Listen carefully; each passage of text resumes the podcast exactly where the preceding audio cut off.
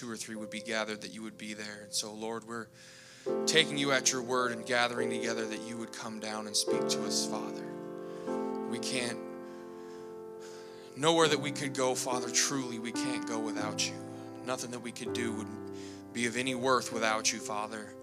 So, Lord, we're asking that you would come down and make this gathering mean something that would be worth the effort to, to be here. For without you, it's it would be meaningless and worth nothing. Father, we open our hearts to you and we want to make an environment that would be welcome to you. And open our hearts, and open our, our minds that would be good ground for the word to come down and and fall like, like seed upon our hearts, Father. We ask these things in your precious name,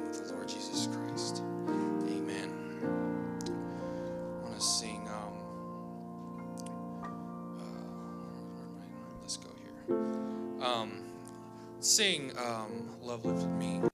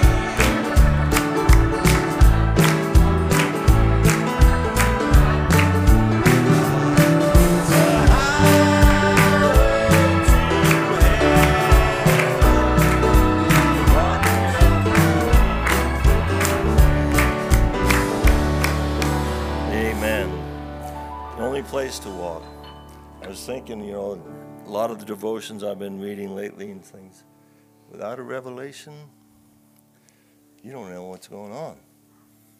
You don't know that the world is coming to an end and that pretty soon the bride's going to be leaving the scene and then chaos.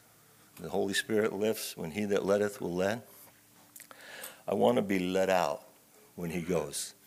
If you have a request upon your heart, make it known up at the hand. There was a, uh, a man that had double heart, lung double lung replacement about uh, in January, and I did a job from about a week and a half ago. Then they thought he had double pneumonia, so the next time I went there, he wasn't there. He was in the hospital, and they turned out that his body was rejecting the lungs. So then they had to basically take all of his blood out, clean it, put it all back in. Two days ago was the fifth. They're supposed to do it five days, five times, and he's feeling great. You know, I just uh, I don't know if he's home yet, but he couldn't breathe, and so they that's why they thought it was pneumonia. So I just want to thank the Lord. I've been praying for him, and she's um she's a little scared.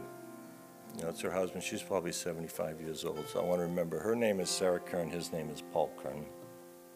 Let's pray. Father, I love you, Lord. Lord, I don't know where this man stands with you, but I know, Father, that you are a healer. And Father, we just pray for Paul Kern, this double lungs. I pray that you would just make it all well, Father. I pray that you would comfort his wife, Sarah.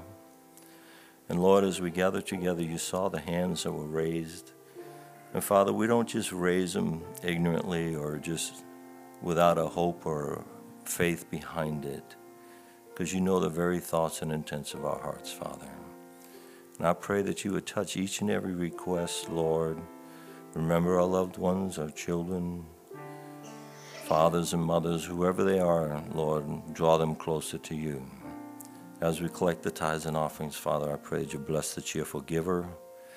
Lord, the ministering of the word this evening, the greatest form of worship, I pray that you magnify that gift, open our hearts to receive what you have, so that we can walk out of here strengthened, nourished, better than when we came in.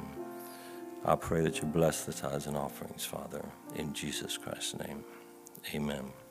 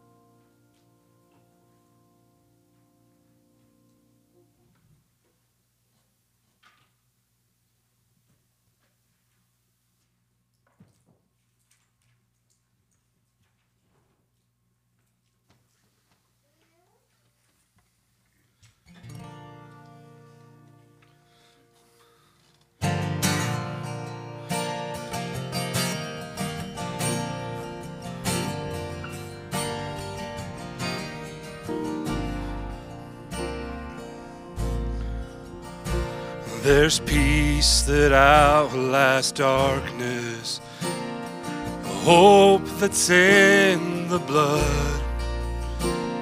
There's future grace, it's mine today that Jesus Christ has won. So I can face tomorrow, or tomorrow's in your hands and all provide just like you always have. I'm fighting a battle.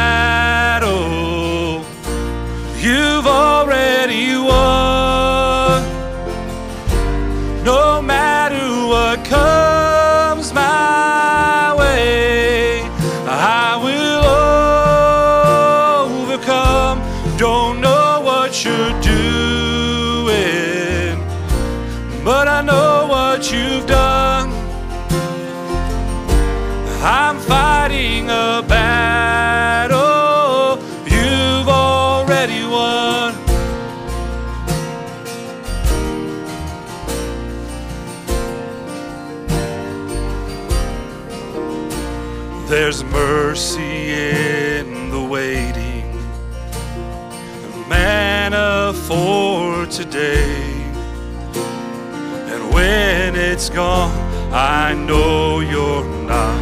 You are my hope and stay. And when the sea is raging, your spirit is my help. I'll fix my eyes on Jesus Christ. I'll say that it is well. Oh, I know that.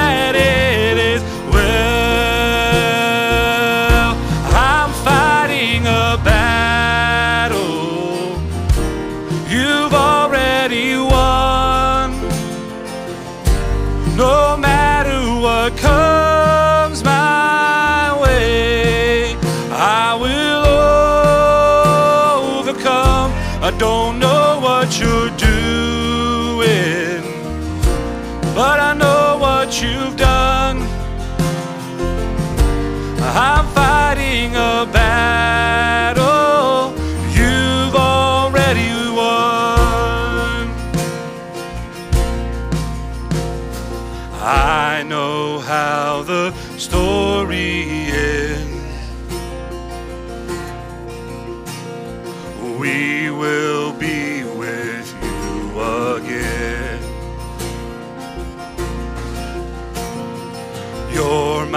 Savior.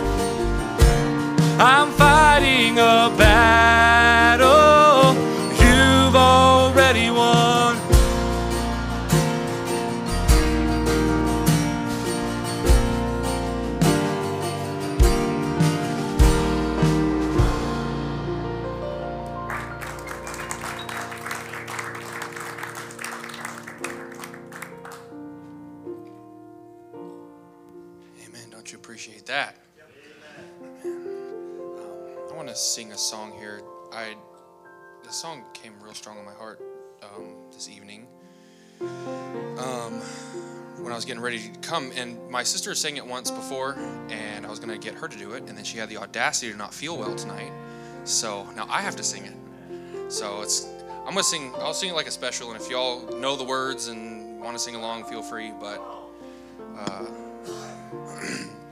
ran through it like once in the back, so we'll see how it goes.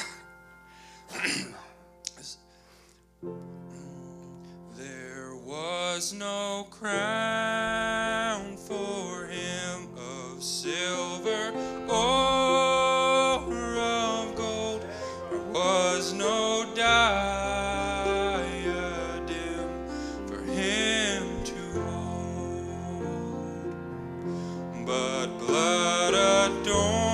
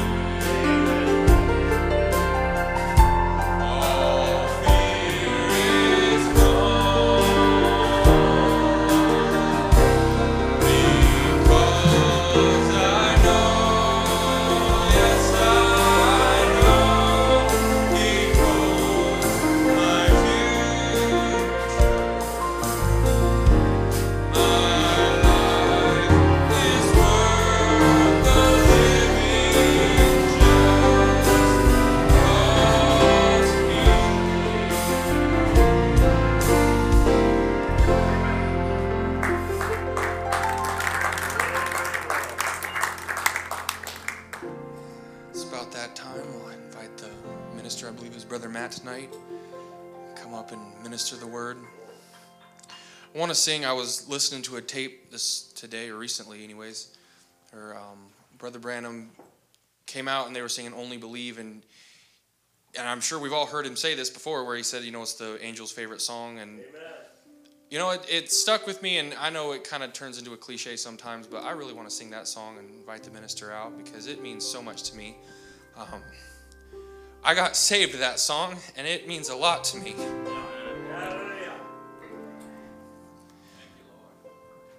So I want to sing this. As we all stand and invite the minister, and you just, whatever you have need of, friends, I don't know. And I'm sure the minister doesn't know, but the, but the Lord knows, and that's what we come here for. So you, you raise your hand and you sing this song, and whatever you have need of, whatever you're struggling with, you pray in your heart and you sing this like a prayer, and I know the Lord will meet you tonight. Only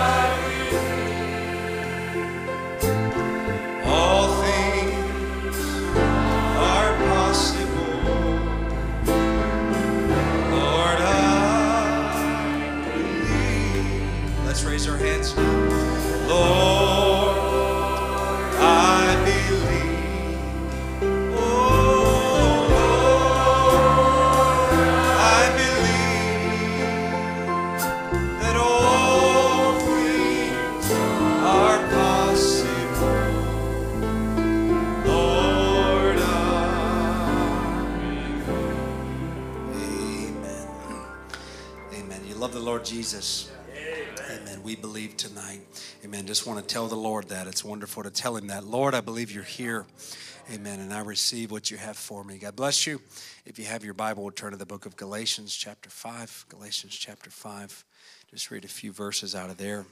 I'm going to minister to you tonight on the genuine atonement. We preached last Wednesday on a true atonement, and I'm going to um, minister tonight on the genuine atonement. The genuine atonement.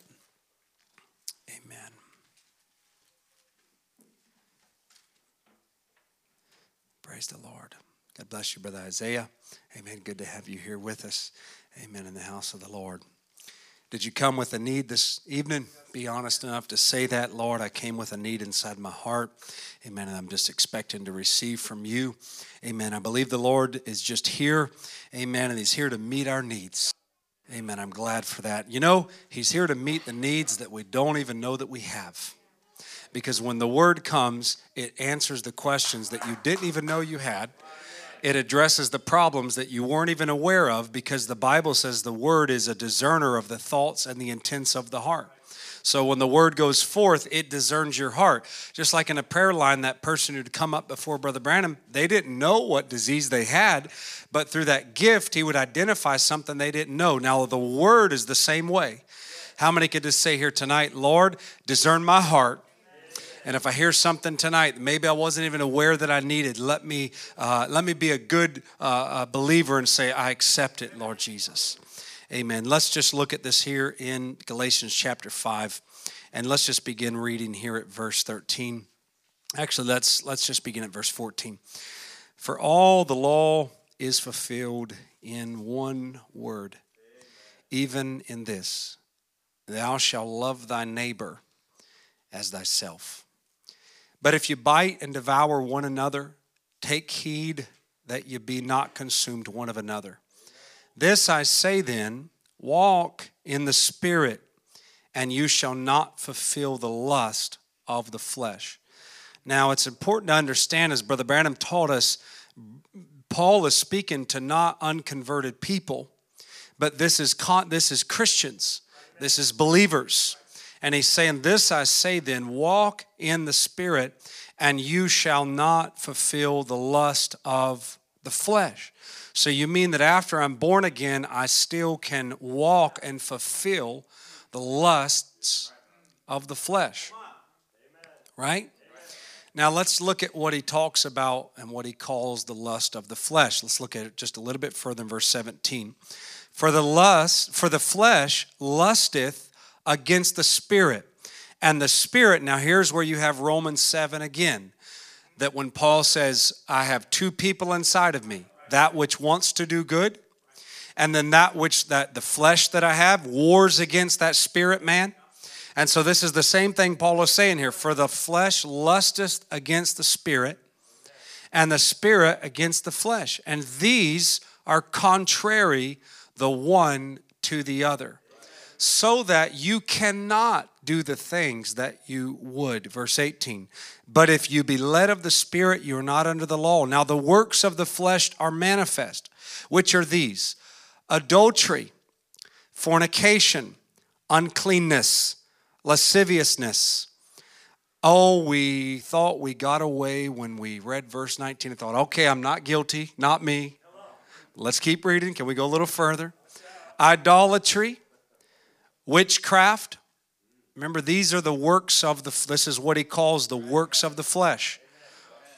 He says idolatry, witchcraft, hatred, variance, emulations, wrath, strife, seditions, heresies. He parks hatred right in with wrath, sedition, and witchcraft. Envyings, Murders, you can murder a man, Brother Branham said, what? More than just murdering him with a knife, you speak against his character. Now that's not just a that's not just a meme. That's not just a oh that oh, was poetic. That's real. You can murder a man more than one way, speak against his character. That's not just good advice. Well, you better not talk about somebody. You you talk about his character. Brother Branham says you assassinate assassinate that man. God help us murders, drunkenness, revelings, and such like, of the which I tell you before, as I have told you in time past, they that inherit the kingdom of God. But the fruit of the Spirit, so we had the works of the flesh. Now let's read the, the fruits of the Spirit is love, joy, peace, long suffering, gentleness goodness, goodness, goodness. Just being good. Listen, this is a fruit of the Spirit. Faith, meekness, temperance. That means self control.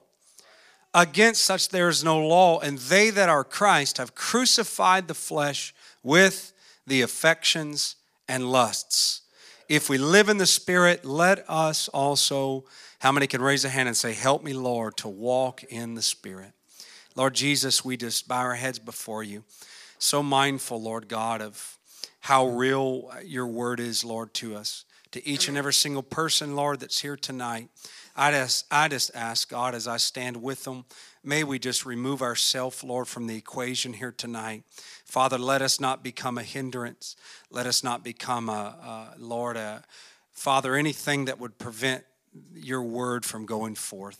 I pray you'd help us to move all out of the way, Lord, both hearer and speaker tonight. May the Holy Spirit come now, Lord, and take control of my vessel. Lord, I pray that you'd help me, God, to communicate the burden that you've placed upon my heart in a way that would be effective, Lord, to your children. We ask it now in the name of the Lord Jesus Christ. Amen. Amen. You can be seated tonight. And I have some slides, some quotes there, brother, if you'd go ahead and put that up. I'm going to just read uh, some quotes here. And I, I just want to pick up sort of from where we were, where we left off uh, last Wednesday. And I trust that that was a blessing to you and that the Lord uh, can just continue to speak that uh, here tonight and I'm going to minister to you on the genuine atonement. I want to show you from where I got this title. And if you weren't aware, if you didn't catch it from the last time, it's from the message, The Feast of Trumpets. And Brother Branham says here, and we took time to show uh, this, and I, I won't, I'll just cover some of this just here briefly as it's relevant to my thought. But in Revelations 11, their ministry will be the ministry of Moses and Elijah calling to Israel out of the Jewish traditions, just as the seventh angel's message called the bride out of the Pentecostal traditions. Now, we showed you last Wednesday how that Brother Branham teaches this in the Feast of the Trumpet. And you could also pick this up in the sixth seal. And Brother Branham really, after the sixth seal, really lays this in here real strong because at the time he preaches the sixth trumpet, he doesn't have sixth seal, I'm sorry, he doesn't have the revelation of the trumpets yet. And and even the, the night before he ministers the Feast of the Trumpets, he still doesn't have the revelation and he's in his room and, and he comes to his wife and says honey i would have got made a terrible mistake i was going to preach this and i had it wrong and so the lord the lord reveals something to him just like he did in the seals when before each seal brother branham at the end of a seal would say now i don't have a clue what the third seal is but the same way that the angel of the lord came in the room this afternoon and gave me the revelation of the second seal he'll come and give me the revelation of the third seal. Friends, I, I, believe that the Lord did that in that way to show you that this wasn't the mind of a man, it was the, it was the thoughts and the mind of Christ. And so, so Brother Branham begins to show this here that Al, how under that sixth seal, how the, the, the and then the, when he comes to the Feast of the Trumpets, Brother Branham begins to show us how that just as the seals were to the Gentiles, the trumpets would be to the Jews. You remember that from last Wednesday. And how Brother Branham showed that all of those trumpets sounded under the tribulation seal. How that it was a, a the sixth seal was the tribulation seal. I want to take just a moment just to slow down because we went through some of that quickly, and, uh, and I just don't want it to get lost. Uh, and I also don't want to get bogged down in teaching as we've got a lot, and I don't want to um, uh, uh set a personal record tonight with a Wednesday night service um, as I did last Wednesday. I want to beat my record from last Wednesday. If you pull on the word, you'll help me get to the finish line a lot quicker. And so, uh, but so notice this here. But the prophet of God shows how that and he, and he answers this out of Revelations uh, chapter 9. You don't have to turn, but I'm just going to quote it here because the prophet typed this sixth seal with these uh, with the tribulation seal and how that these four angels were holding back uh, let's just read it here in, in chapter 9 and if you can uh, turn there quickly you can read it with me. If not just listen. And the, the bible says in revelations 9 13 and the four angels were loosed which were prepared for an hour and a day and a month and a year for to slay the third part of men. Uh, and the number of the army of the horsemen were 200,000 thousand. And I heard the number of them, and thus I saw the horses in the vision, and them that sat on them having breastplates of fire. And he goes all the way through this for the power, for their power is in their mouth and in their tails. And he goes to the very end. Neither they repented, neither repented they of their murders, nor of their sorceries, nor of their fornication, uh, nor of their thefts. And so the prophet takes time to show how that anytime you're looking at the seals, and this will just be helpful to you as it was to me in understanding how a prophet could say that all of the trumpets sounded under the sixth seal. And, but yet we know that the tribulation period is the sixth seal. This is easy, not complicated. And so we know that that tribulation seal would have a physical happening chronologically in time that hasn't happened yet, thank God. But yet we know that the prophet said that there was also a spiritual happening, something that happened spiritually when the seal broke. There was a spiritual something that took place. And he would go further and say that those thousand, uh, thousand times thousands, uh, uh, uh, uh 200 let me read it 200,000 thousand horses that were held in Revelations 9 at the river Euphrates, the prophet of God said, were released spiritually, politically, and religiously. This is simple. I'm not getting deep and complicated here. It's real, real, real, real simple here, just to, but it's important to understand because then when that breaks forth, you'll get the revelation. It'll make everything make sense to you to understand that the seventh seal, being the coming of the Lord, is an actual event that hasn't hasn't the, the, the physical part of that seventh seal of the physical coming of the Lord Jesus has not yet taken place.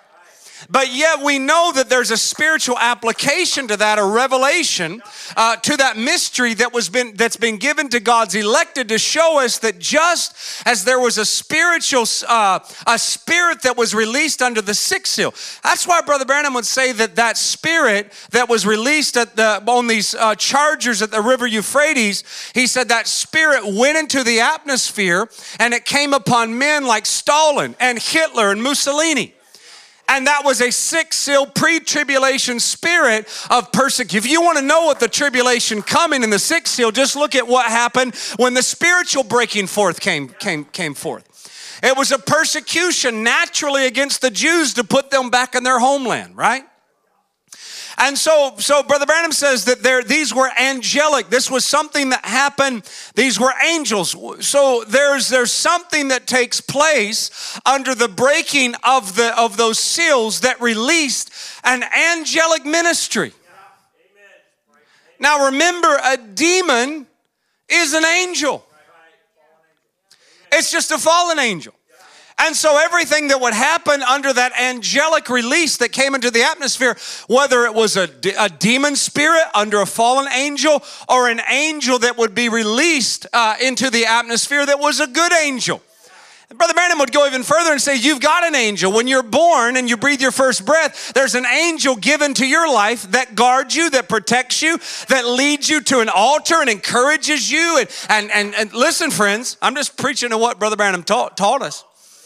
And so we know that though, as we taught last, last Wednesday, that those spirits that would come into the under that sixth seal would be released into the atmosphere. That is why the world is falling apart. That's why we can't be like a boy whistling through a graveyard and just think that uh, time will just continue to go on and on and on, friends. Listen, some of these things you're reading about in the news every single day, I truly believe that it's just the fulfillment of prophecy and the fire's about to fall. It ought to, it ought to do something to us as children of God. It ought not just to desensitize us, but when we hear about things happening in Israel, it ought to wake us up and, and let us realize that Israel is God's timepiece. That what's happening over there in Israel, God's God's God's watch. You want to know where your God's at in time? Brother Branham said, "Watch Israel." Look at what's taking place and look at what is taking place. The world has gone completely insane and they don't realize they're under an anointing. And Brother Branham says that what happens, uh, we all know this. You could, we could sum, all, summarize uh, all of this, and, and, and, in a summary, you'd miss a lot of the details. But in a summary, we, we, in a summary, we know that just as two prophets are to appear in Revelations 11 to uh, Moses and Elijah, as Brother Branham just now, we just now read it here. You say, what's happening next uh, in prophecy under a prophet to the Jews? what's happening next is God's going to send them the, uh, the, the prophets of Moses and Elijah to turn their hearts back to the faith of the fathers, right? To the faith of the children. This is the fulfillment of Malachi chapter 4. Amen. Now, only one part of that, one part of that is to you, and one part of that's to the Jews.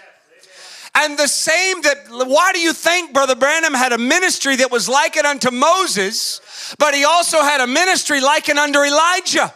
Because it would be a prophetic ministry of Mo. I hope you catch it tonight, friends. The same message that you've received that turn your hearts back is the same message that the Jew will hear and it will turn their heart back to a genuine atonement.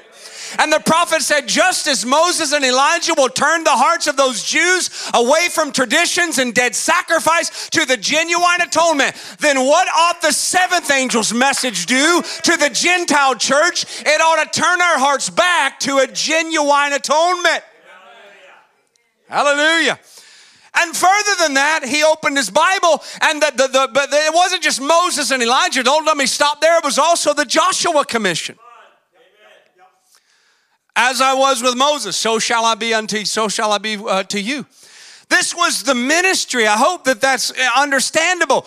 This was the ministry that we've received. Listen now, listen, with that in mind, now you'll understand where he's at in Revelations 11 when he's quoting in Feast of the Trumpets. In Revelations 11, call their ministry will be the ministry of Moses and Elijah calling to Israel out of the, remember what he does to the Jews? He first does to the Gentiles.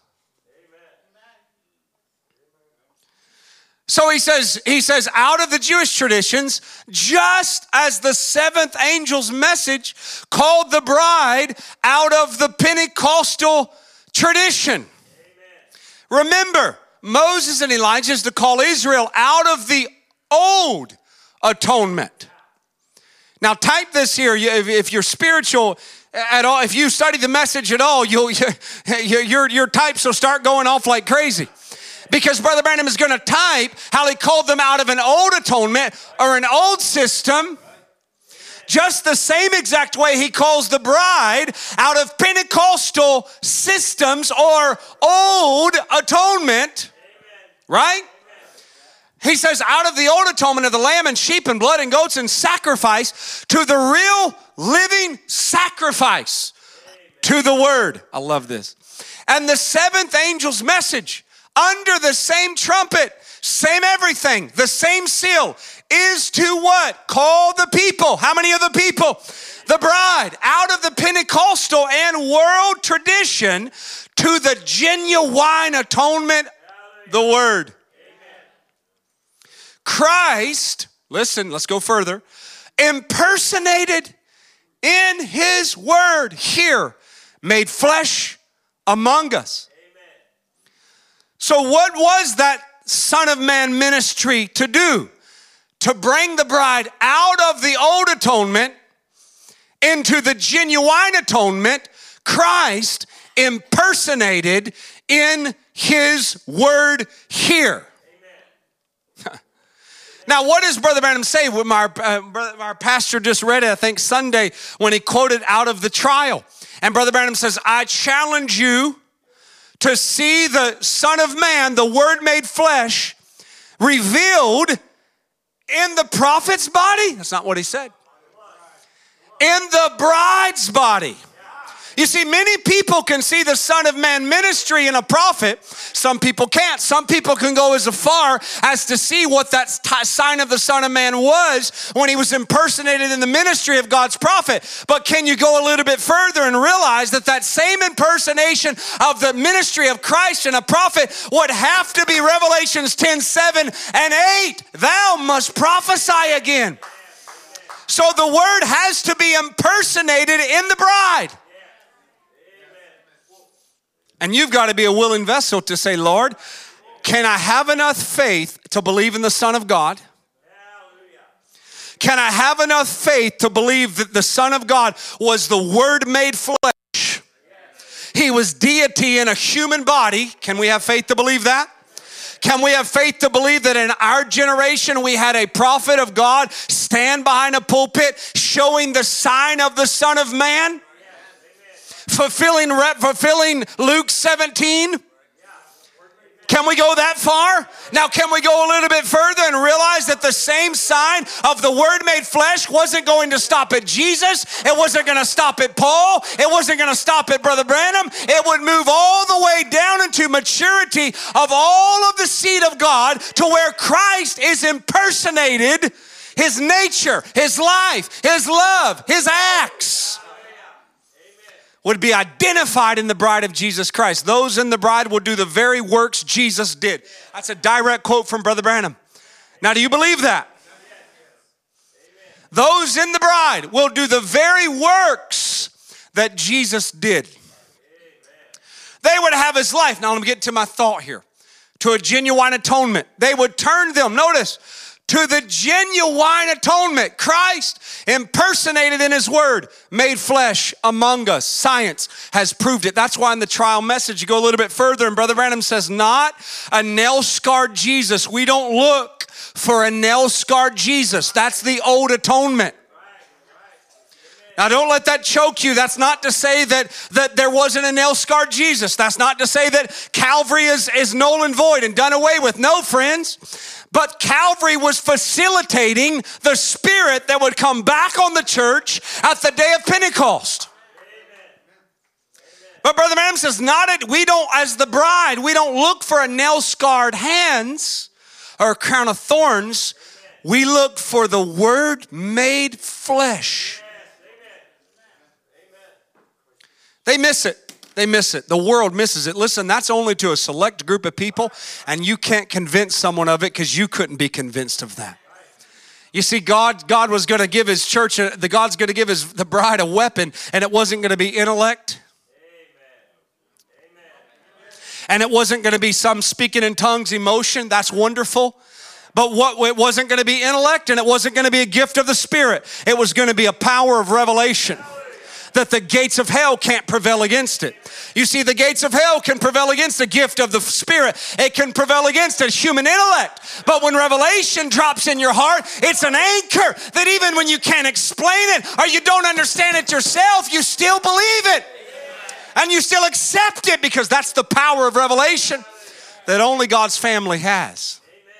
And notice he says this here. Uh, uh, he says here, let me follow it here on mine also. And he says, to the genuine atonement. Uh, the genuine atonement, there's my sermon title. Christ impersonated in his word here, made flesh among us. Science has proved it by pictures. And so we know that I'm just going to take just a moment here. I'm already almost out of time. My goodness gracious. Thank you. I will. Notice, so so even even this, Brother Branham begins to tell us that the mysteries that were the, the, the Revelations 10 7, when the seventh angel begins to sound, then all the mysteries of God would be finished. Now, the prophet uh, inserts this the time he begins to tell, he even quotes from the Scofield Bible, and he says, Now, notice what are these mysteries that are to be given back to the church? What are some of these mysteries? And Brother Branham begins to quote right from his notes. He said, You want to read it right out of your Scofield Bible? And he begins to quote the mysteries that Scofield is, is, is saying. Brother Branham begins to read them off the mystery of the atonement, the mystery of, the, of, the, of, of baptism, the, the the, mystery of the church, the mystery of the, and then Brother Branham inserts after all of those, and he says, and may I say this, the mystery of the serpent seed the mystery of true water baptism in Jesus' name, the mystery of the nature of godliness that God is not three, uh, He's not one like your fingers one, but, but He's the same God in three offices, three manifestations, right? And Brother Branham begins to say, had the mystery of iniquity. And so we know that the world is living under this. Even the Apostle Paul uh, begins to, to, to, to tell us this. And he begins to prophesy that in the last days, there would be a great falling away, a great falling away. We know this in our Bible. He warns us that, that the spirit of Antichrist would come in and take over men's hearts. Is this good? Is this, this is real basic here. And so we notice that, that, that uh, that this is right in your Bible. It talks about the man of sin, it talks about the son of perdition. And so, you know, people have, have, have so, just as we read out of the trumpets, uh, people can so literalize things and put it off somewhere down the road, and they miss the spiritual application that's happening right now just like to believe that the that the sixth seal is just the tribulation period after the bride is gone is to miss the revelation that at the breaking of that seal there was a spirit that came in and into the earth. Amen. and so so um, let me just stop here for a minute in Second thessalonians chapter 2 and verse 8 we'll come back to that. The bible says that the man of sin let's just look at it second, second thessalonians chapter 2 you can follow me if you want quickly brother josh if you're fast um, on the draw there you can follow me. If not don't don't don't uh, don't even worry about it. I'll just go through these some just quickly. And so the bible says that there's a man of sin. How many believe that?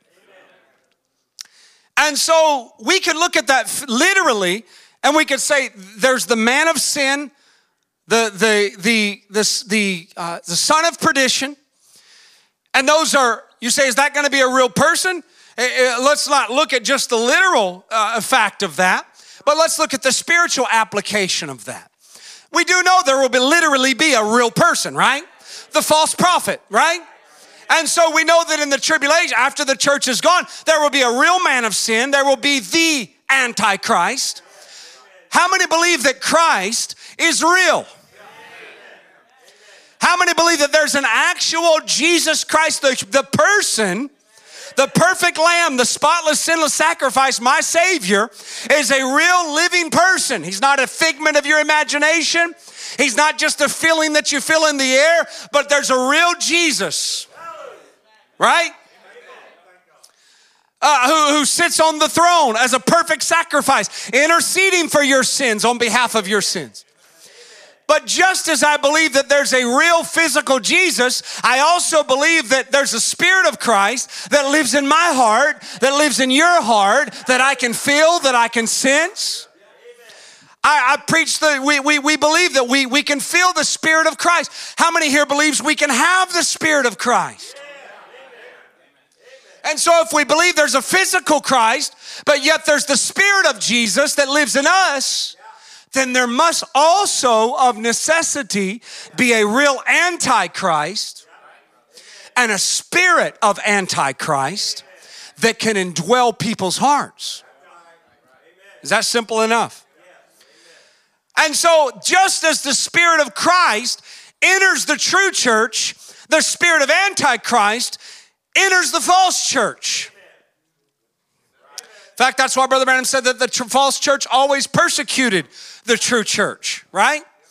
And so the Bible says in Second Thessalonians 2 8, whom the Lord shall consume with the spirit of his mouth and shall destroy with the brightness of his coming. So there is an antichrist,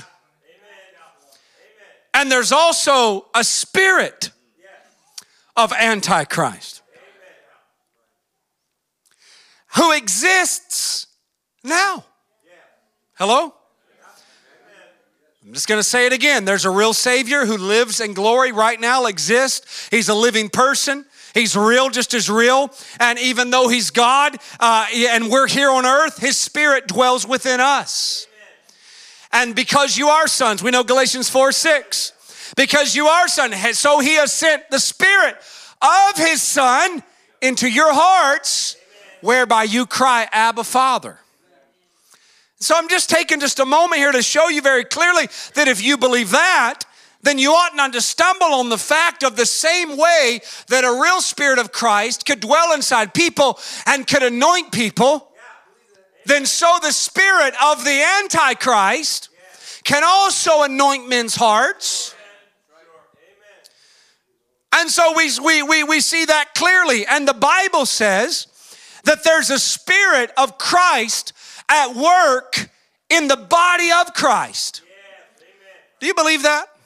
The Spirit of Christ is at work in the world, so also we must also believe that the Spirit of Antichrist is at work in the world. And what is the Spirit of Christ doing? It is preparing our hearts to receive the person of Christ. I said, What is the Spirit of Christ at work doing?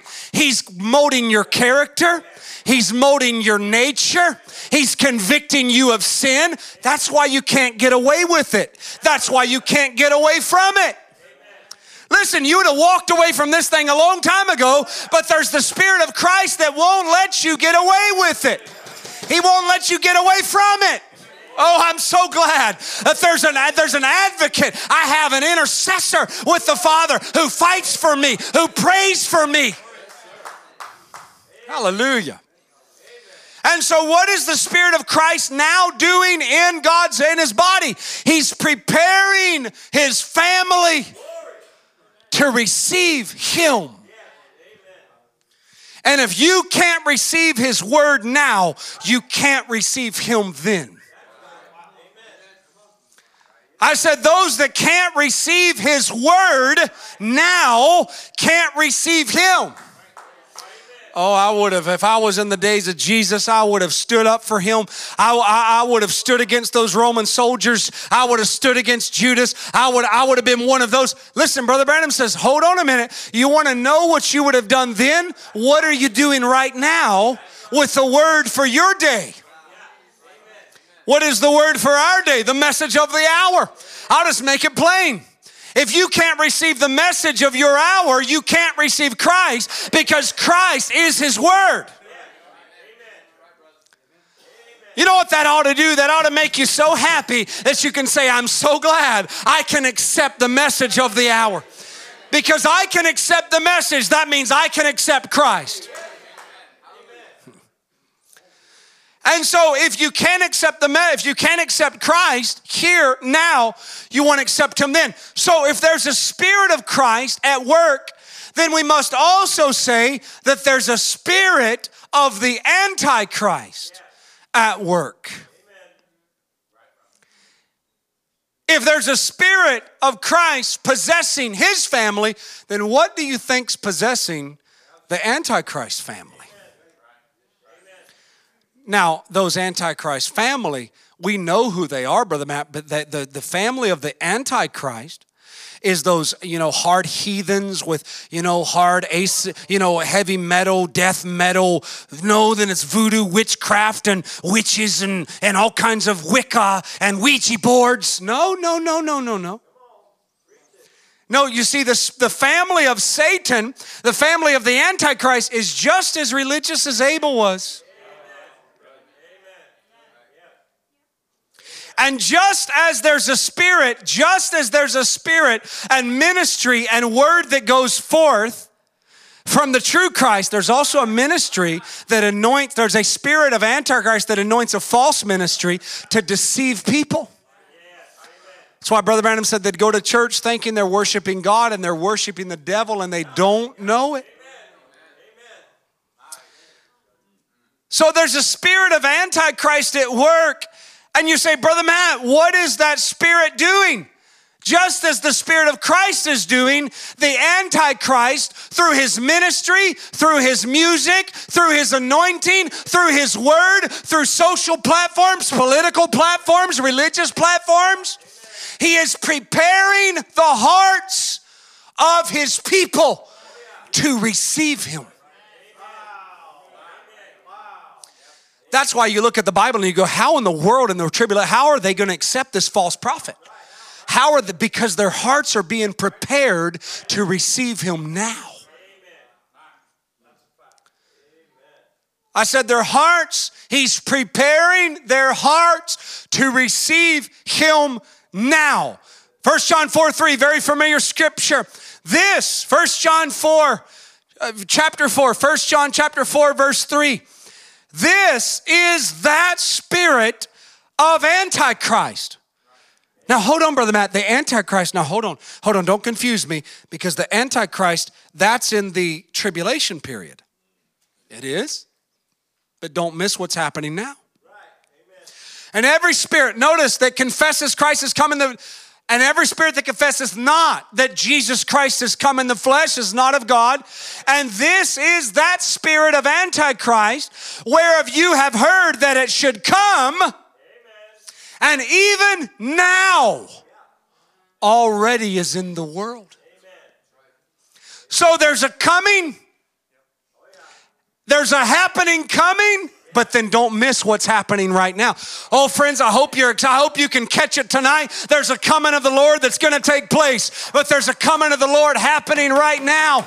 There's a jubilee that's going to sound one day, but there's a jubilee in my heart that's already sounded. I'm going to shout there, but I'm going to shout here. I'm going to worship there, but I'm going to worship here. There's something coming physically, but there's something spiritually that takes place first. Hallelujah. You love him? And so, so let me just say it this way. He says, You have heard about the coming. It's been preached, it's been taught. You're expecting his arrival, but I want you to wake up to something.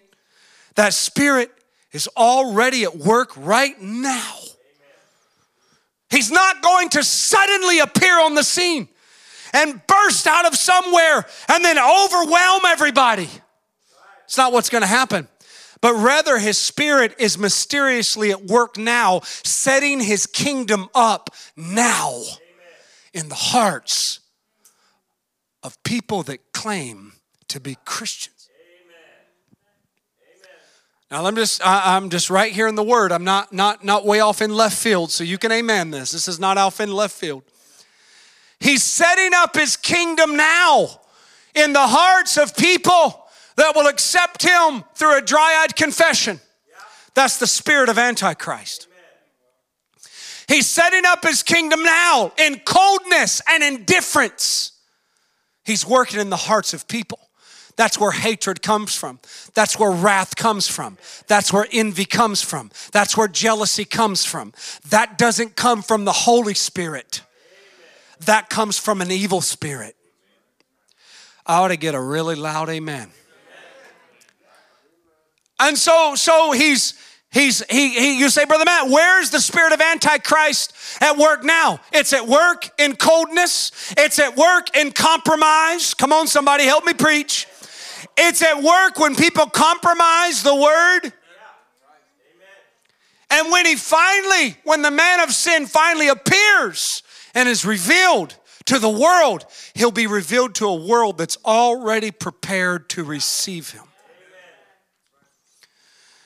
This is where you see anti Semitism come from. This is where you see racism come from. This is where, oh, you name any spirit you want to name. It came from the pits of hell and it's been exacerbated from the six seal pre tribulation anointing that comes upon the world. That's what you're living in right now, friends. Paul warned of this. He says in 2 Thessalonians 2 2 7, for the mystery of iniquity. This is 2 Thessalonians 2 7. For the mystery of iniquity doth already work. It's already working. Only he who now letteth will let until he be taken out of the way. Now, Brother Branham picks this up in Daniel 70 weeks and says, Who is that? Who is he who now letteth will let? Prophet of God says that's the Holy Ghost. But where is the Holy Ghost? Inside of his family. So, what do you think's going to happen? When God's family, do you realize that the heart of a fervent believer is what's holding back the wrath of God from the earth? Friends, I don't know if we realize how different we are than most people.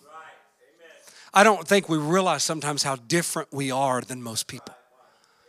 How the littlest things in your life that might seem so minuscule to other people yet they're so large to us. Oh, and if you ever told someone some of the things that you grieve over, now I'm not talking about major heinous sins, I'm talking about things in your personality, things in your character, the littlest things that some people would look at and go, Come on, give me a break, we're all human. Yet God won't let you say that.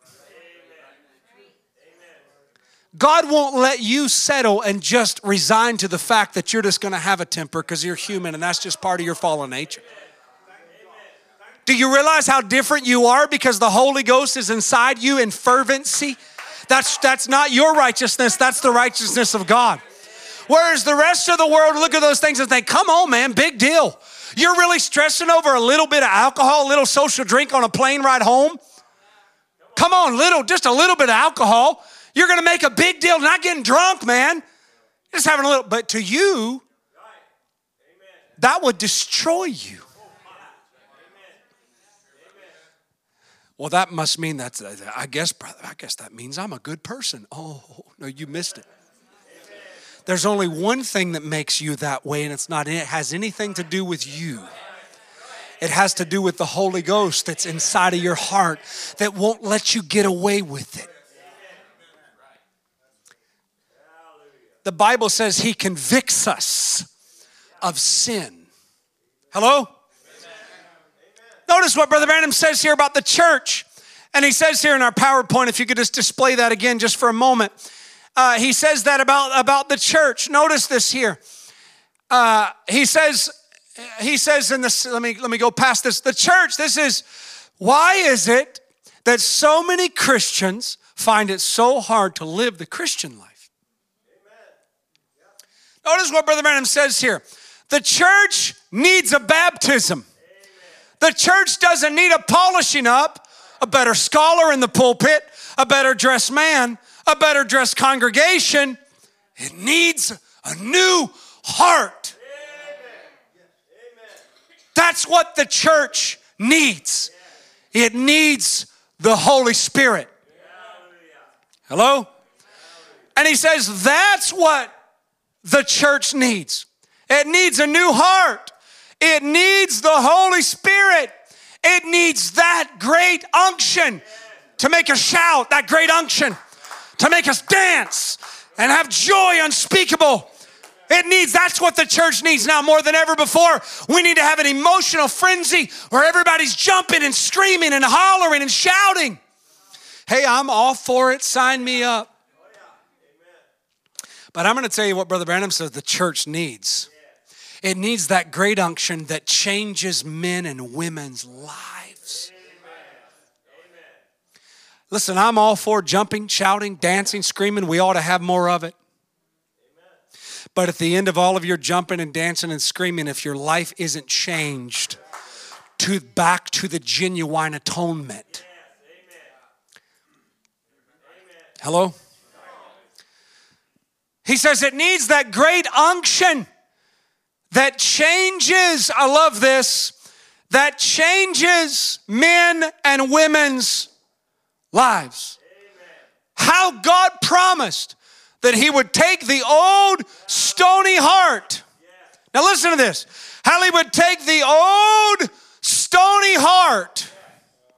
Says Ezekiel 36, you know the scripture very well. I'll take out the heart of stone. This was the promise of the baptism of the Holy Ghost. Do we realize that this is one of the main themes of what the Holy Ghost was to bring? Was it going to bring shouting? Sure. Was the Holy Ghost, when it poured out upon all flesh, was they going to speak in tongues and prophesy? Sure. But don't leave off the main thing. The main thing is that it would change people's lives. I'll give you a new heart. And then he says, and I'll take out, I'll take away the stony heart, and I will give you a heart of flesh. And then he says, and I will give you a new heart, and my spirit will I pour into you. God promised He'd take the old stony heart. So you mean, Brother Matt, that as a believer, I don't have to live with my old stony heart? No, you don't, brother. Then when this happens, a change has been made. Call me crazy, but I cannot get away from this word change. I can't get away from it. Last last week the Lord's just been my goodness, every time it comes over me, I just to be honest with you, I, I weep and cry. Anguish. You say, Brother Matt, why? What is that? Because I realize how far away how far I am from the promise. I see my own life and my own heart and my own nature. And I realize that the nature of the token, that the, the promise of the token is the life of the Lamb, comes back on the worshiper. And I just sit there and weep and grieve and say, God, change me, Lord. I need it so bad. It changes men. That's why that quote last Wednesday meant so much to me when Brother Branham says, I don't want that in my life. How God promised when that happens, a change has been made. Let's go a little bit further. And he says, Now in preaching these things, even to the Pentecostal people, uh oh, and we have very little to brag about. For in where we have tried to have a Pentecostal free move of God, we have become to a place of a bunch of colonized cults. I wonder if this could be said about message people. And he says, We don't have much to brag about in the Pentecostal group. We have become to a place of a bunch of colonized cults, just a place of confusion and discord. What ought to happen here this afternoon? There should be every Pentecostal church in the city jammed into some big stadium out here somewhere. And if it wasn't for little petty indifferences among, never would have believed it. The ministers. And notice when it gets on the ministers, it gets on the people. It would be that way amongst a lot of people. This is notice that was why is that so many Christians find it so hard to live a real Christian life. This is enticing spirits amongst a lot of people. We find where emotions and so forth, Brother Matt, are you preaching against emotions? Let me be on the record before I get labeled and canceled. I'm not against emotion. You want your voice to be heard online? Give me a hearty amen. This church is not against emotion. Notice, we're not against emotion. I went too far again. And he says, but amongst a lot of people, we find where emotions and so forth, there becomes tattlings and backbitings and all kinds of little character flaws. Little things that God will wink at at the end of it all. He'll wink at it and you'll still go in the rapture anyway. It's amazing how we categorize sin. But to God, it's all either sin, it's either uh, unbelief or belief. All kinds of ungodly things. Listen to this, brother. That's sulfuric acid in the church. What is? Tattlings and backbitings. I'll say it further it's sulfuric acid in your family, it's sulfuric acid in our marriage, it's sulfuric acid in our hearts. And he goes further and says, it's demon power. Spirit of men and women who get among one another and try to push off and say, This is not right, and this is not right, and that's not right. If you chase it down nine times out of ten, it's the very person making the stir that's not right. God hates discord among brethren. God hates discord among brethren. God, you know, sort of doesn't like it so much. He, you know, he it's less than preferable. Is that what he said? No, no, no, no. I'm just reading you right out of the message of the hour that you say you believe. God hates discord. One of the seven things he hates. Brother Branham's only quoting the scripture here. Be reverent. Be holy. Love God. Stand by him. And as long as you know your life is divvied up with the Bible with purity of heart, purity of thought, love towards your brother, trying your best to upbuild the kingdom of God and doing those things. But you know what the problem is? Sometimes we just we excuse our tattlings and backbitings with, well, it's just righteous indignation. Hello, somebody. Can I preach here tonight? Well, I'm just defending the faith. Well, I'm just standing up for Jesus. Well, that's funny. When, when Peter thought that way, he took a sword and he cut a man's ear off. And Jesus rebuked him and said, Put away your sword, Peter. My goodness, it got quiet in here.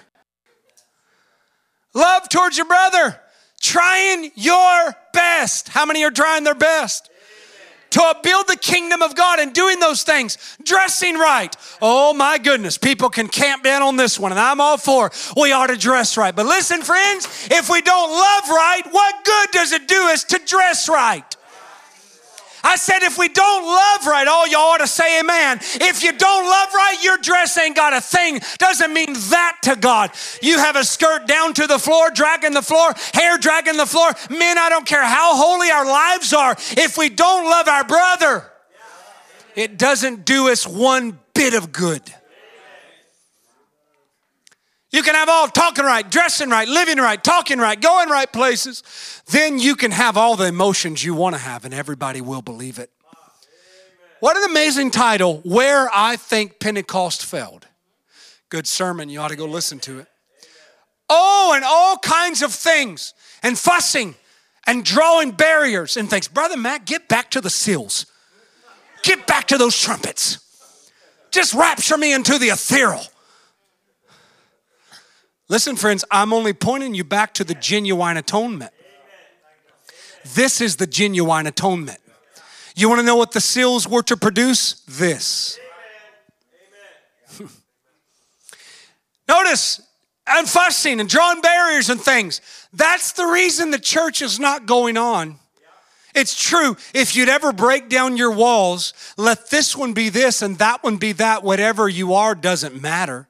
But when you can put your hands in your brother's hands and call him your brother, and we're working for one cause, that's the kingdom of God. If it ever gets to a place that I couldn't put my arm around any brother that's working for the kingdom of God and recognize him as my brother, I feel I'm backslid. Amen, Brother Luther. I'm glad you agree. Come on, friends. I know this is heavy, but it's oh, you ought to be you ought, you ought to just reach out and grab that and say, God, if I ever get to the place to where I can't put my arm around any brother that's working for the kingdom of God and call him my brother, then I ought to feel that I'm backslid. I'd be scared to stand on the platform and face evil spirits to know that I had envy in my heart against any brother. No matter who he is, that's trying to preach the gospel of Jesus Christ or live a Christian life. Remember the title, Where I Think Pentecost Failed. Christians, now this is what this is here. I'm just going to read these and, and then we're done with these quotes. Christians, you must have a personal relationship to God. How many believe that? In order to be a son of God, you must become relation to God. He must be your father in order for you to be a son. And only his sons and daughters are saved, not the members of a church, but sons and daughters. There's only one thing that will produce that that's the new birth. Not shaking a preacher's hand, not being a son of a preacher, not growing up in a message church. I don't care what it is. There's only one thing that makes you a son of God. That's to be born again by the Spirit of God, which comes only through repentance of sins. And he says there's only one thing that'll produce that. That's the new birth. The new birth is the only thing that will produce relationship to God. Is that right? Sons and daughters, then when this takes place, then when men, here's the question I want to get to you. The man says, What do we do then after we've been born again? Huh. Good question. What do we do? I've got born again. Now, what do we do, Brother Branham? So many ask me that question. What should I do then, Brother Branham? If you're born again, Notice your entire nature is changed. He didn't leave off anything. Your entire nature is changed. Well, if I've got a personality and I'm just an independent person and that's just my personality, surely the Holy Ghost doesn't take that away. Oh, well, if you're coming back to the genuine atonement, it doesn't leave anything off. And there's no excuses for any part of our nature, our personality. Listen, what is the evidence of the baptism of the Holy Ghost? That you can put an amen and punctuate every word with an amen. Brother Branham says, Your entire nature is changed. You are dead to the things you once thought. Notice the message is your life worthy of the gospel? What a, what a, what a sermon. Is your life, is my life worthy of the gospel? Well, you say, Brother Branham, when I joined church, I got that. Well, then God said Jesus Christ is same yesterday, today, and forever. He still heals the sick, He still shows visions. Well, Brother Branham, my church. Now you're not born again. Notice what he does. He points to right when he quotes the word and then they stumble and they, they, they can't accept that. Brother Branham says, That's proof you're not born again. If you can accept the entirety, if you can't accept the word of God, it proves you're not born of the Spirit of God. Because the, this is, listen, friends, Brother Branham would take this, he would take this, this uh, question what is the evidence of the baptism of the Holy Ghost? And he would answer it over. I could feel, I could read before you tonight and be here till Sunday, reading quote after quote after quote, where the prophet of God clearly starts, always stands between two things. And he says, At first, I believe the evidence of the baptism of the Holy Ghost was love. Sounded good. That's what he said. He said, Sounded good. Truly, must be the fruits of the Spirit if it's not love. Brother Branham said, sounded good, but it wasn't love. And he said, because I've seen Christian science, and he said, I've seen men that could have love, more, more human love than any Christian could ever have. Brother Branham says, then what is the evidence of the baptism of the Holy Ghost? Well, it must be the fruits of the Spirit. Now, the fruits of the Spirit is important. Love is important. All of these things that Brother Branham says are not the evidence, doesn't make them less than essential. Don't take something, Brother Branham said, that's not the evidence. And well, that must mean we don't even need it. Shoo, get to the side. I don't even need you. No, he's only saying it's not the evidence. I don't, Brother Branham, even in one place says, I'm not saying it's not the evidence of the Holy Ghost. He says, I'm simply, he says, I'm not saying it's not the evidence of the manifestation of the Holy Ghost. I'm only saying it's not the evidence that the person has the Holy Ghost. This is important. I'm going to slow down here for a minute because I believe it's so essential that we get that we get this clearly established in, in especially our young people's hearts. What does it mean? What is the evidence of the Holy Ghost?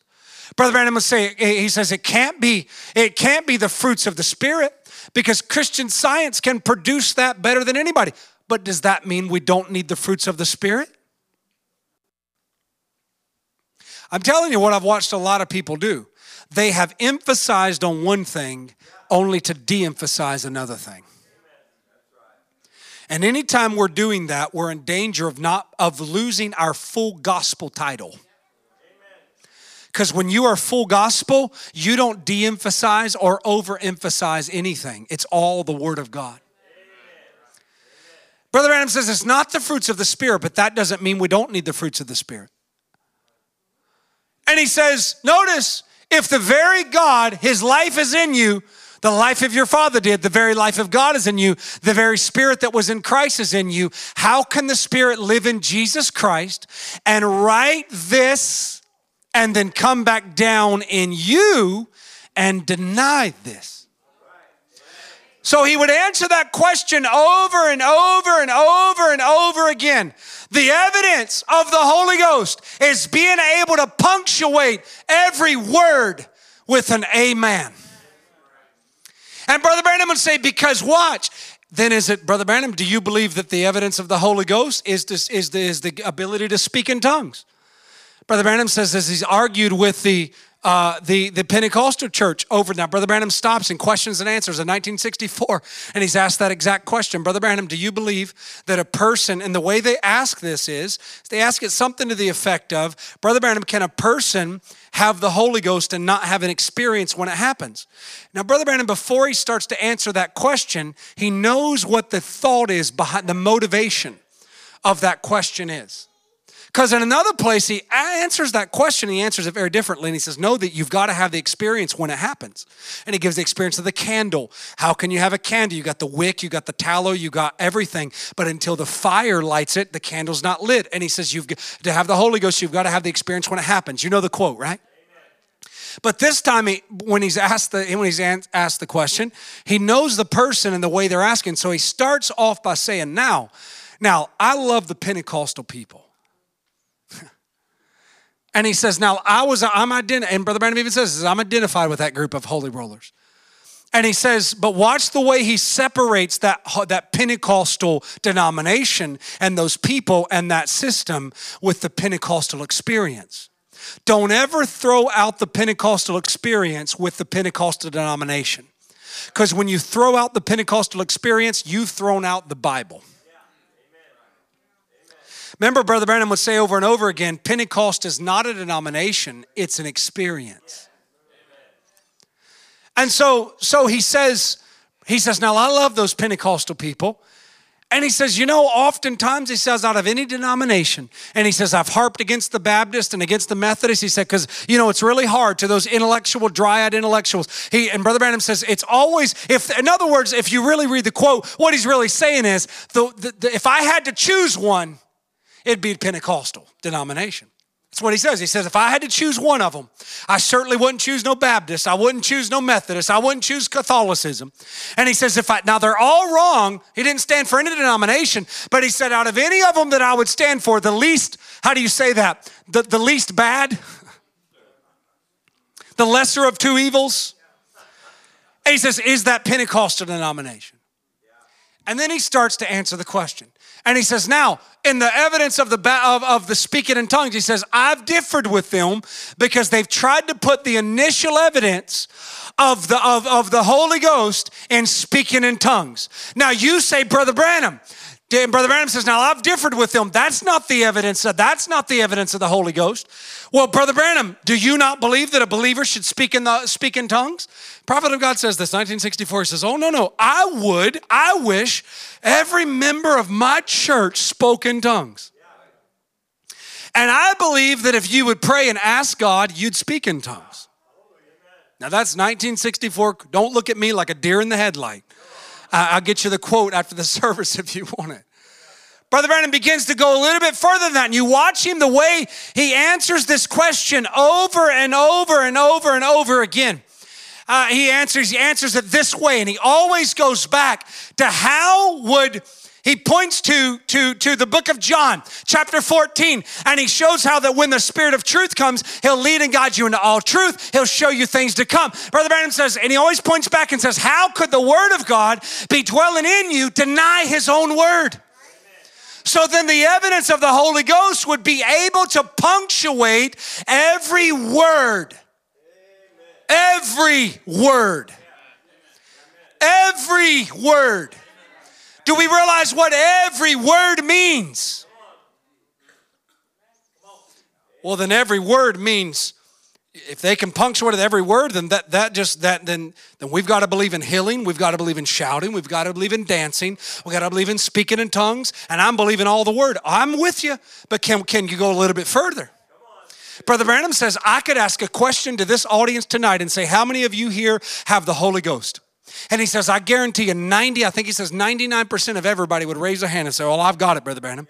And he says, But I could quote you one scripture. If you say you believe every word, I could quote to you one scripture. And he says, I guarantee you not even three hands would go up in the building. You know what scripture he quotes? Blessed are the, he marks those who sigh and cry for the abominations done in their city. Brother Branham says, How many of you? Now that's every word. That's the words of Jesus.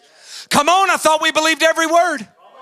He who has the Holy Ghost shouts, he, he might shout, dance, he might dance, speak in tongues, he might speak in tongues, but he might not. But here's what Brother Branham said he will have he will have the fruits of the Spirit in his life. Now, the fruits of the Spirit are not an evidence of the Holy Ghost, but you better have them. In fact, I'll say it this way it's an evidence you don't have it. Brother Branham would even say that about accepting the word for your hour. And he says, what, what does it prove? When you can't accept the word for your day and its message, it proves you don't have the Holy Ghost. Brother Branham quotes that scripture Blessed are they that sigh and cry. Brother Branham says, Now, what is that? That scripture, could you punctuate that scripture with an amen? Where every night of your life you lay in your bed and you cry and can't sleep because you're crying, sighing, and crying over the lost and the dying in the world. Now, if you got the Holy Ghost, Brother Branham says that's an evidence when you sigh and cry over the abominations done. And he brings it further and he brings it down to your life. And he says, when you mess up or misstep on the word of God, do you sigh and cry over the abominations done in your city? So he would answer this over and over and over. Brother Branham, I've been baptized in Jesus' name. The word says you shall receive the gift of the Holy Ghost. Does this mean that does this mean that baptism, the Holy Spirit, or does it mean that I receive the gift? I should receive a definite experience with baptism. I'm anxious to be filled with the Spirit. Now, there's a good question. Now, the baptism with the Holy Spirit is a definite experience that a person must receive. Now, when I speak of not believing the initial evidence of the Holy Ghost is speaking in tongues, I do not accept that. I believe with God's help, I could prove it in the Bible if that's wrong. Because the speaking of in tongues is a gift of the Holy Ghost. 1 Corinthians 4, right? How many knows that? Divine healing is a gift of the Holy Ghost. Now, that's no evidence of the Holy Ghost. You can't rely upon that. You can't rely upon the fruit of the Spirit because the fruit of the Spirit is love. And the Christian science exercise more love than anybody I know of. And they denied Jesus Christ being divine. See, there's only one evidence of the Holy Spirit that I know of, and that is a genuine faith in the promised word of the hour. So, see, those priests were gentle, they were meek, understanding men when it come to the fruits of the spirit they could show more fruit of the spirit than jesus ever could.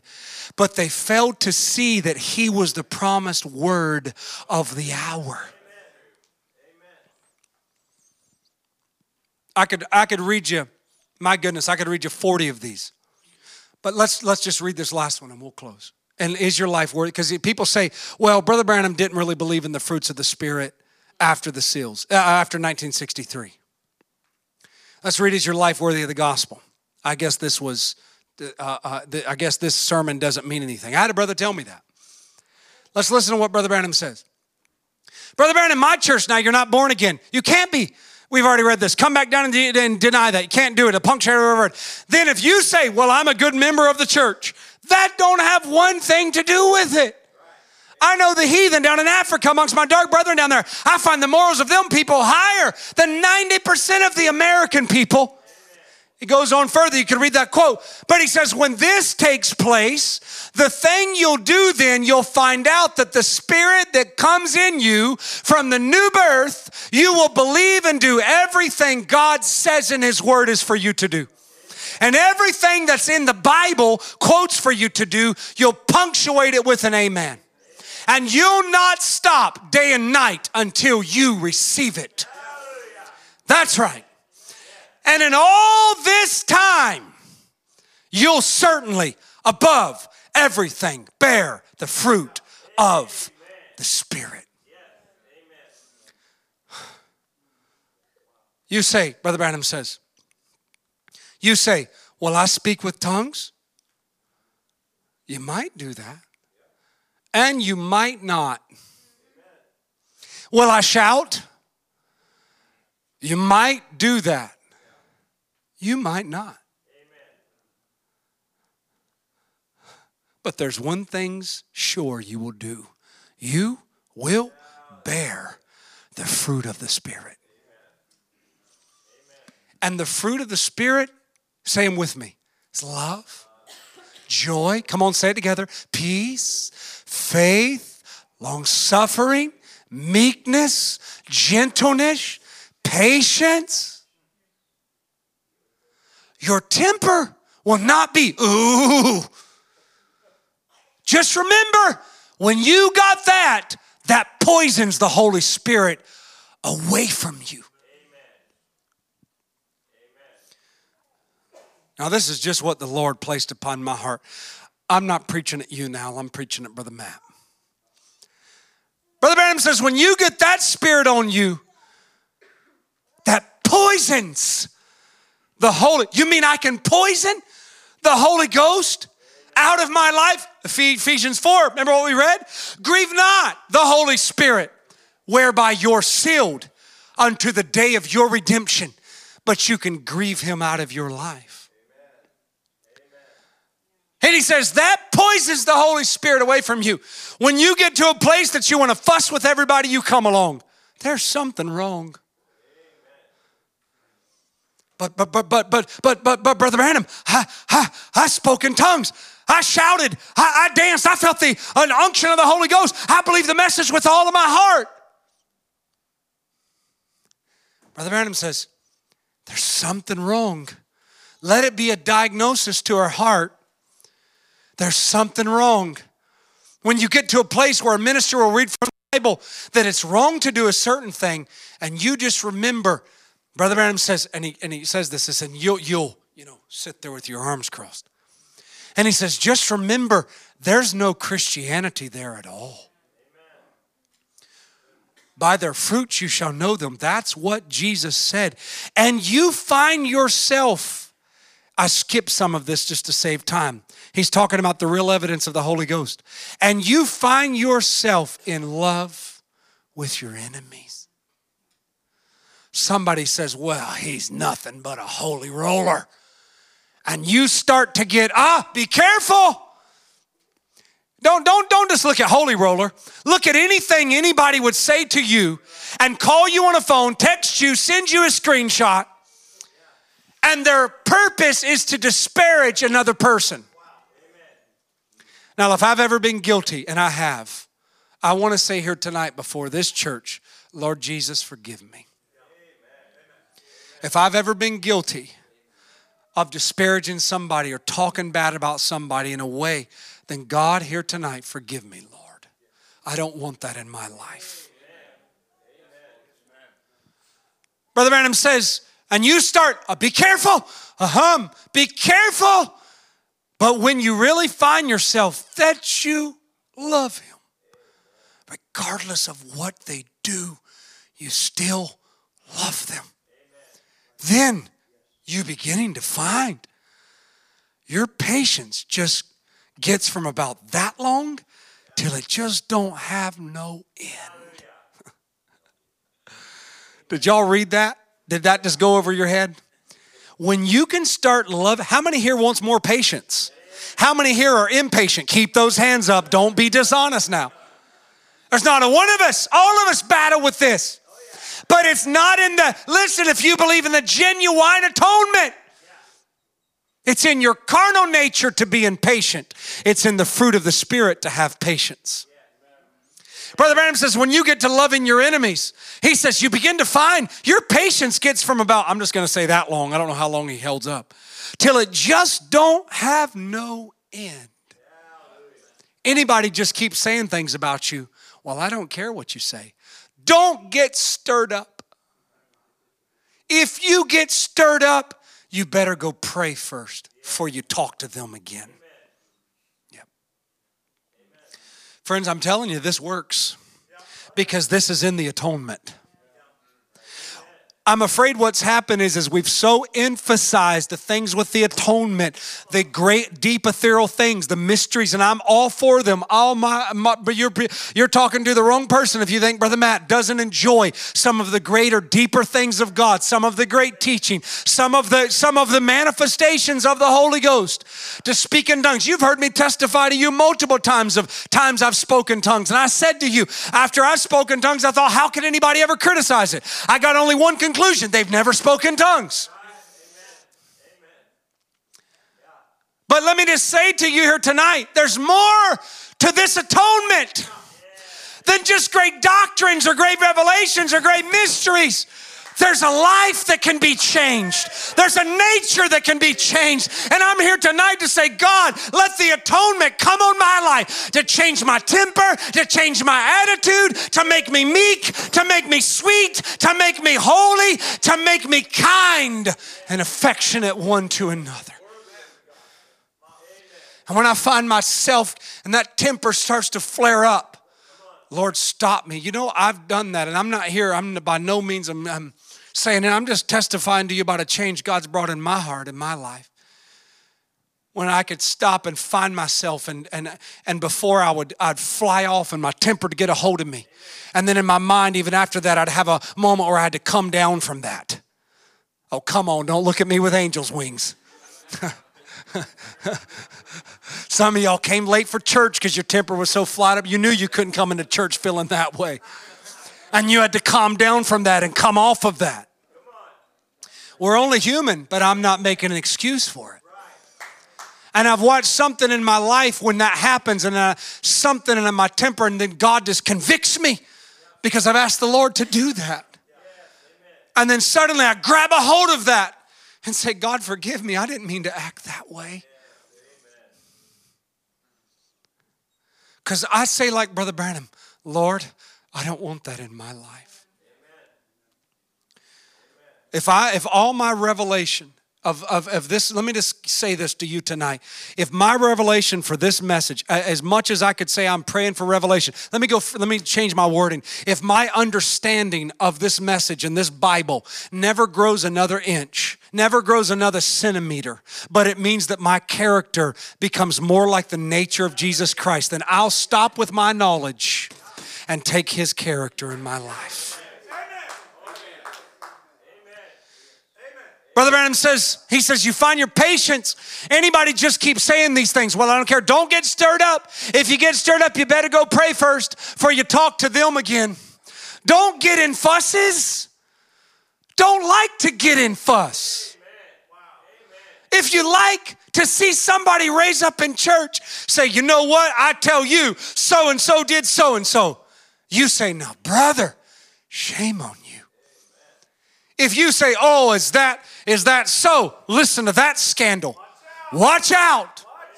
If you say, oh, is that so? Listen to that scandal. Watch out. I love this. The Holy Spirit is not a cesspool. No, no, no, no. The heart is occupied by the Holy Spirit, is full of holiness and purity. Thinketh no evil, doeth no evil, believe in all things, endureth long suffering. See, is your life worthy of this gospel? I say, God, give it to me, Lord. Give me patience where I don't have any. Give me meekness where I don't have any. Give me brotherly love. Oh God, how we need it more than ever before. Oh, could you stand to your feet? I'm out of time. I could keep going, but I'm just going to stop right there. Could you bow your head with me, every head bowed, every eye closed? I did a little better than last Wednesday. At least I think I did.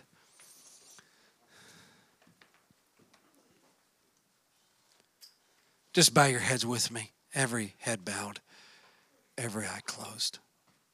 Let's let the Holy Spirit just move just here for a moment right before we bring you up and we'll pray.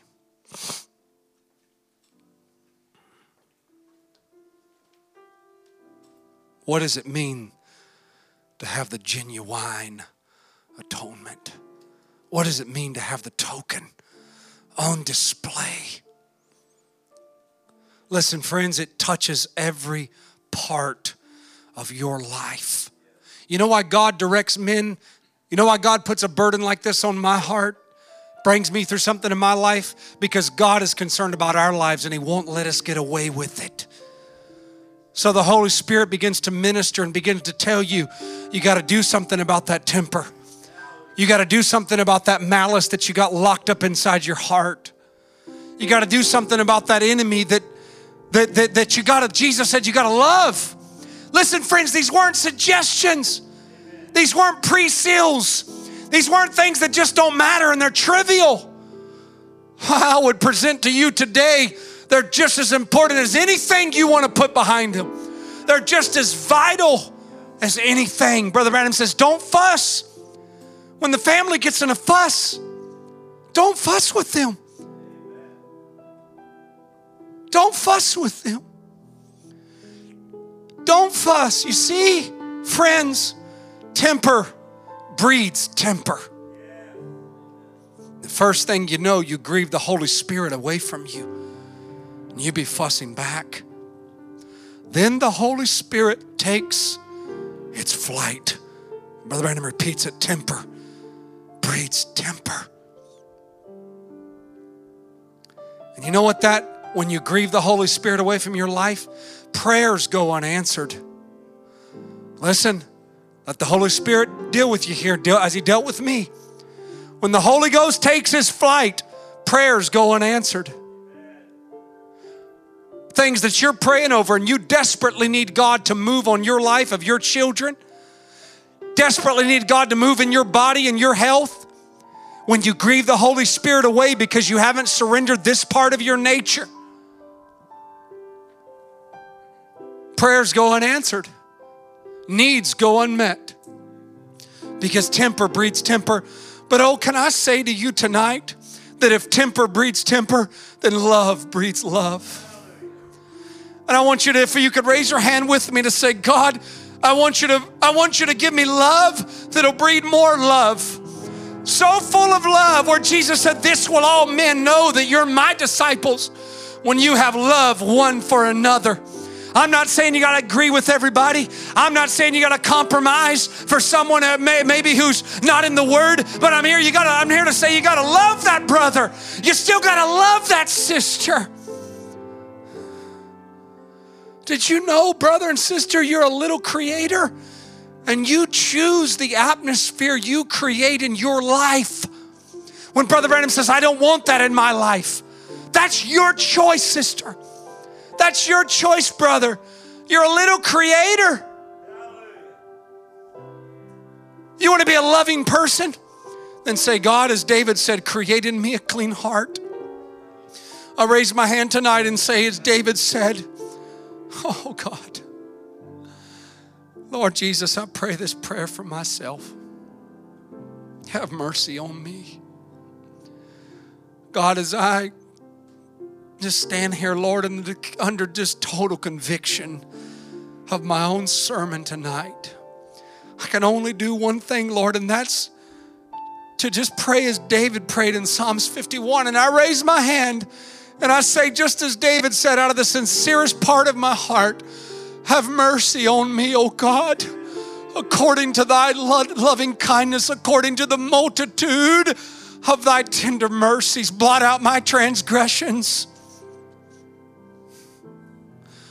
Create in me a clean heart, O God.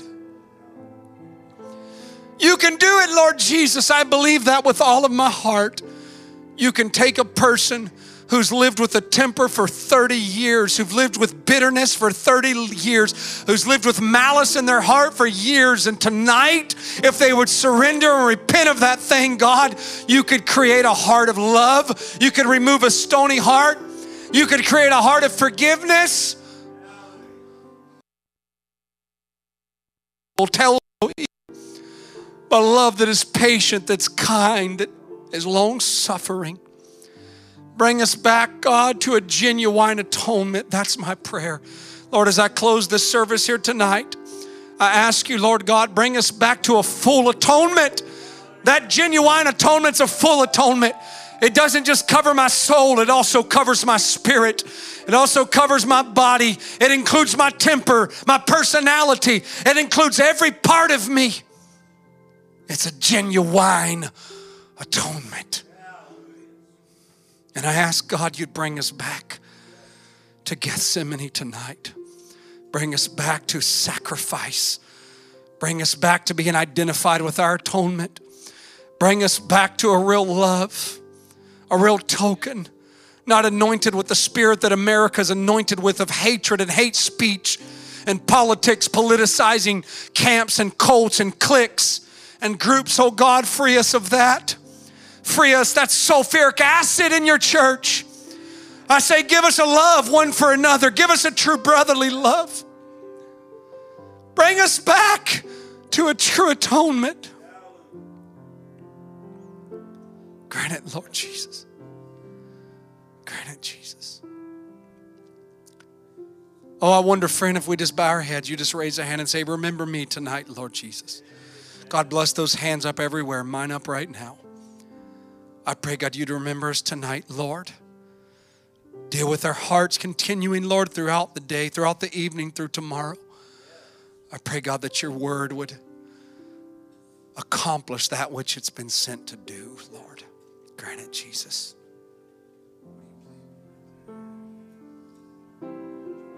Heart, oh God. Could you gather it and come singing? Make it ever true. Oh, yes, Lord Jesus. Change my heart, oh God. Come on, friends, let's raise our hands like a prayer to the Lord. May I be like you. Sing that again now, like a prayer. Change my heart, oh God.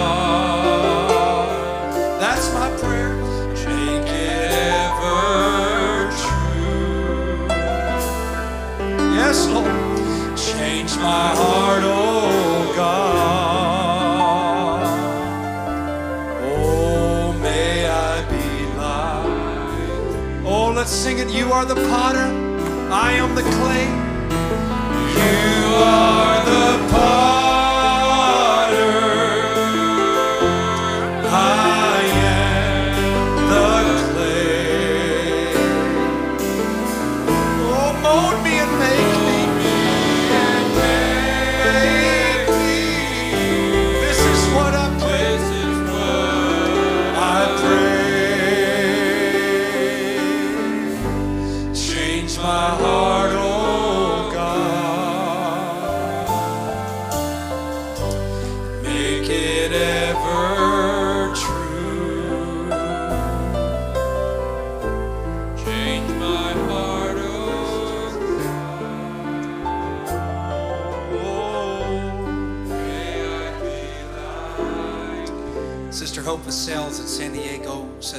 Pray for my friend Joanne's uh, feeling caregiver Amy. She mixed some strong cleaning chemicals and suffered severe throat burns and is being treated in the hospital.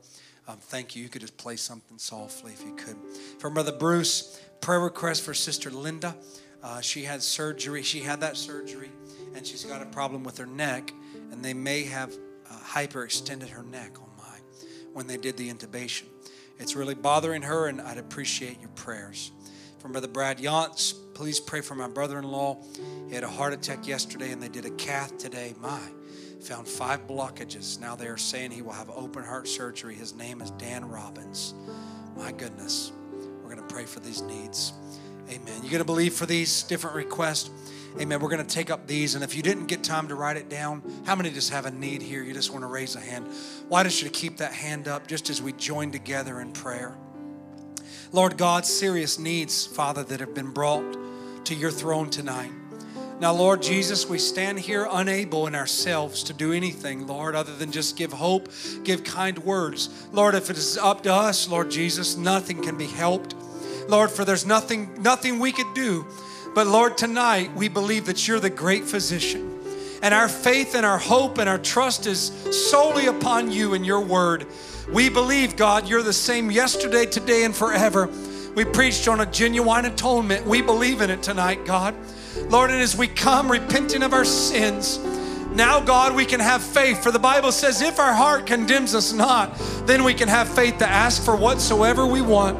So, Lord Jesus, for Sister Hope Vassell, for this caregiver Joanne's filling caregiver who's mixed these cleaning chemicals, suffered severe throat burns, treated in the hospital. God, she found she found a good place, Lord, tonight, and that's in the throne of God with her name being mentioned.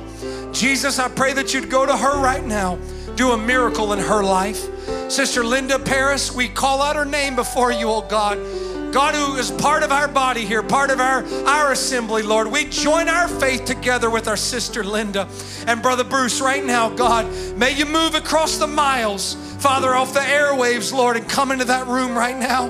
God, whatever damage has been inflicted to her through the doctors, maybe by accident, God, may you come right now. Compassionate Jesus and touch my sister Linda. Healer God, may it be a full healing. For Brother Brad, Lord, his brother in law, Dan Robbins. God, I pray, Lord Jesus, for you to, yes, have mercy, Lord God, on this situation. Lord God, see his need. You're still Jehovah Rapha. You're still our healer, Lord God. You haven't lost your power. You haven't lost the ability to heal supernaturally, God. could even do heart surgery. Lord God, I pray, God, you'd be with this family, Lord, at this time right now. Lord Jesus, I ask for all these needs, those that were not mentioned. I pray for every single one of them, Lord God. May you answer in a supernatural way, God. Move, Lord Jesus, upon the hearts of your children, Lord. Be with us now, God, as we just prepare to dismiss from this building, but not from your presence. Cast me not away from thy presence,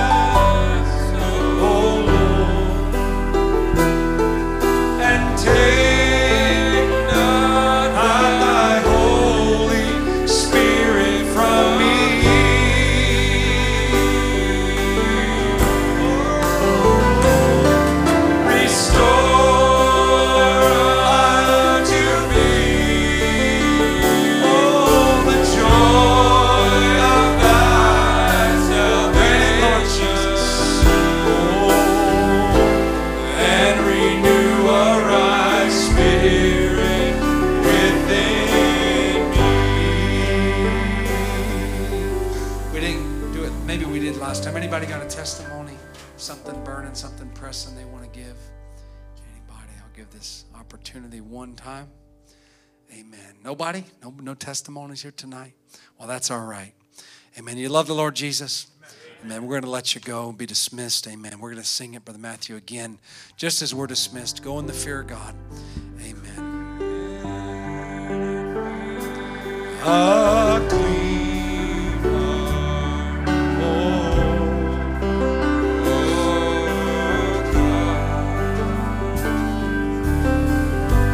and renew